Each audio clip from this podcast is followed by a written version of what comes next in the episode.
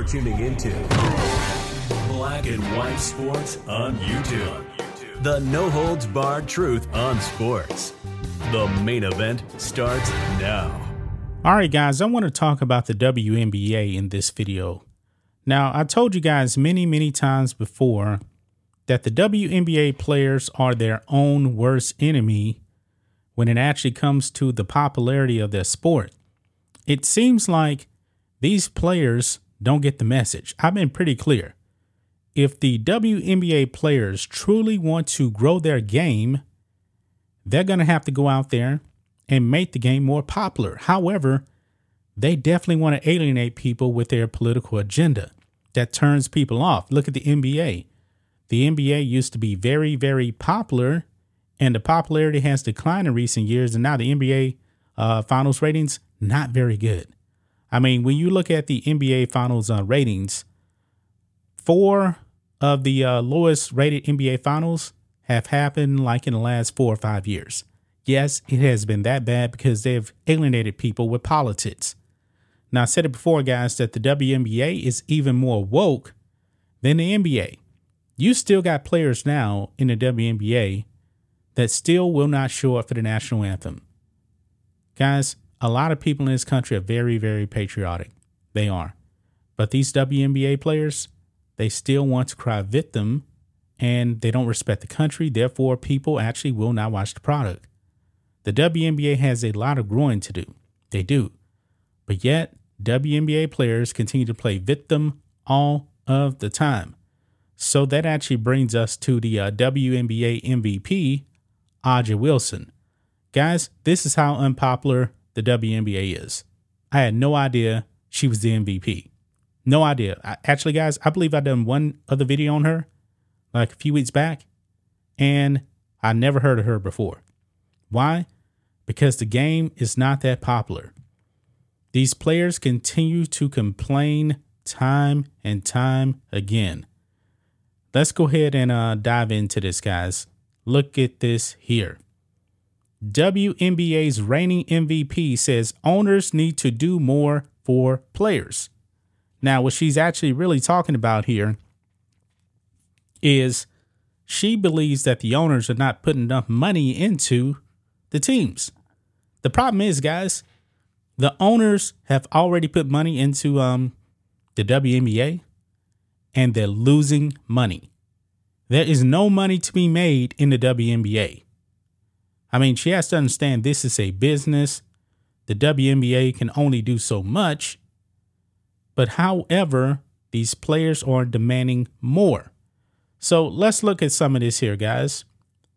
Reigning WNBA MVP A'ja Wilson wants owners to step up financial investments in their teams ahead of this weekend's All Star uh, festivities in Las Vegas, where the Aces star is a team captain.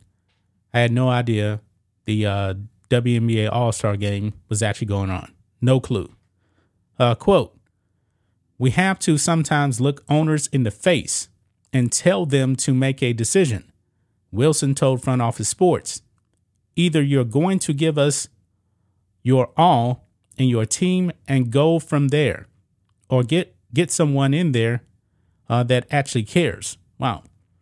WNBA teams are still limited with regard to uh, chartered flights, despite this year's expanded program, Wilson's Aces were even fined for breaking travel rules. Wilson says she feels blessed that Aces owner Mark Davis, quote, wants us to be able to feel and be professional athletes, and he's treated us as such. Uh, the Aces have the only uh, practice practice uh, facility dedicated solely to a WNBA team. A disparity of the players have noticed. Uh, quote, people kind of uh, hunt at the lead, obviously, because that's the easy target, Wilson said. But at some point, you've got to start looking at owners. Well, when your team loses $10 million every single season, the problem is the money. And you have to look in the mirror. These WNBA players have to look in the mirror and say, why is our game not really growing that fast? Why? It's the players. It's just that simple, guys. The WNBA is super duper unpopular. This is something like the uh, 26, 27 season of the WNBA, and they have never, ever made a profit. But if they truly want to, you know, increase the popularity of the game, make more money, uh, have better facilities, why don't they look at the history of the NBA? Guys, you're going to be shocked. Some of you guys already may have known this already. But at one point, the NBA was the WNBA. It was super duper unpopular. Look at this.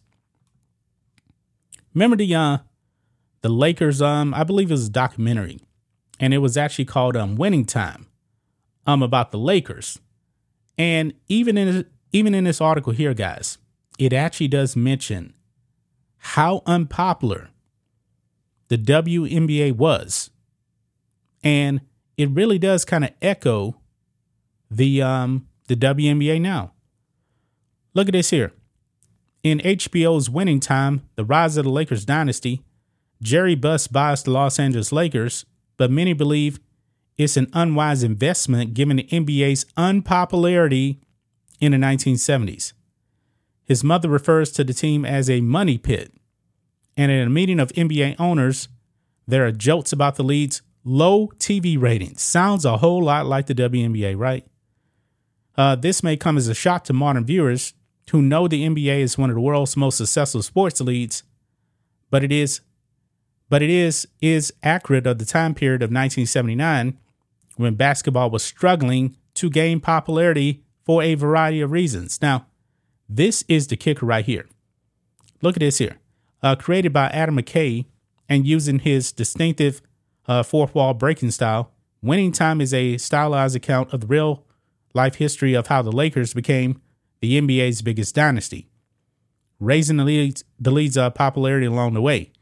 The NBA got started later than uh, North America's other four uh, Big Four leagues, beginning in 1945.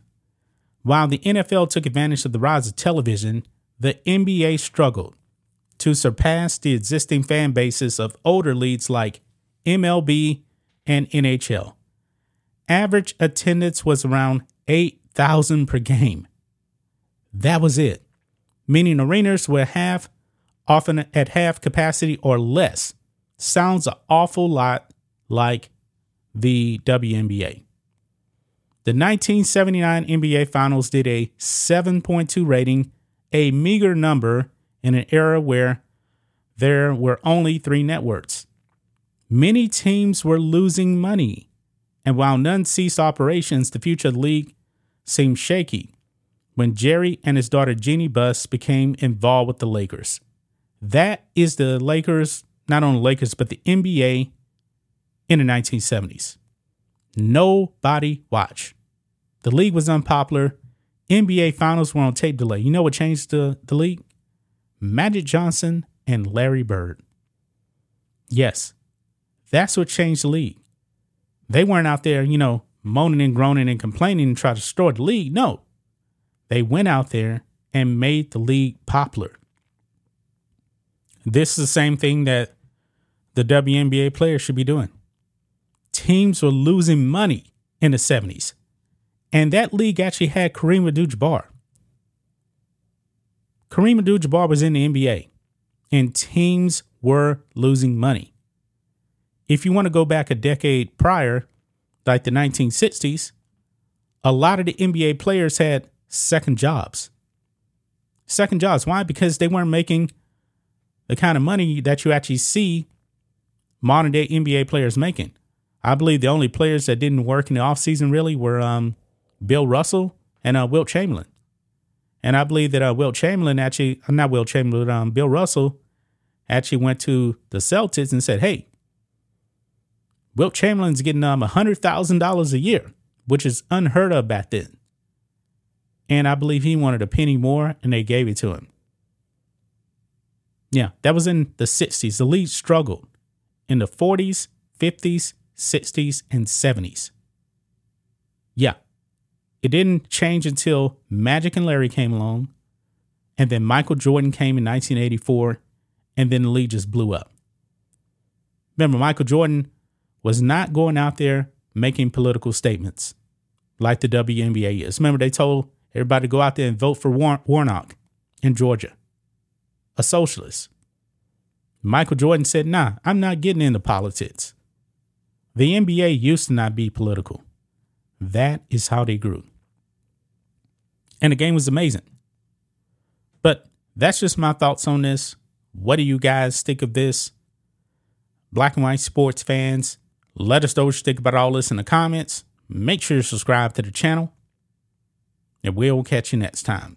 Thanks for watching the show. Be sure to like, comment, and subscribe. Be sure to tune in next time on Black and White Sports.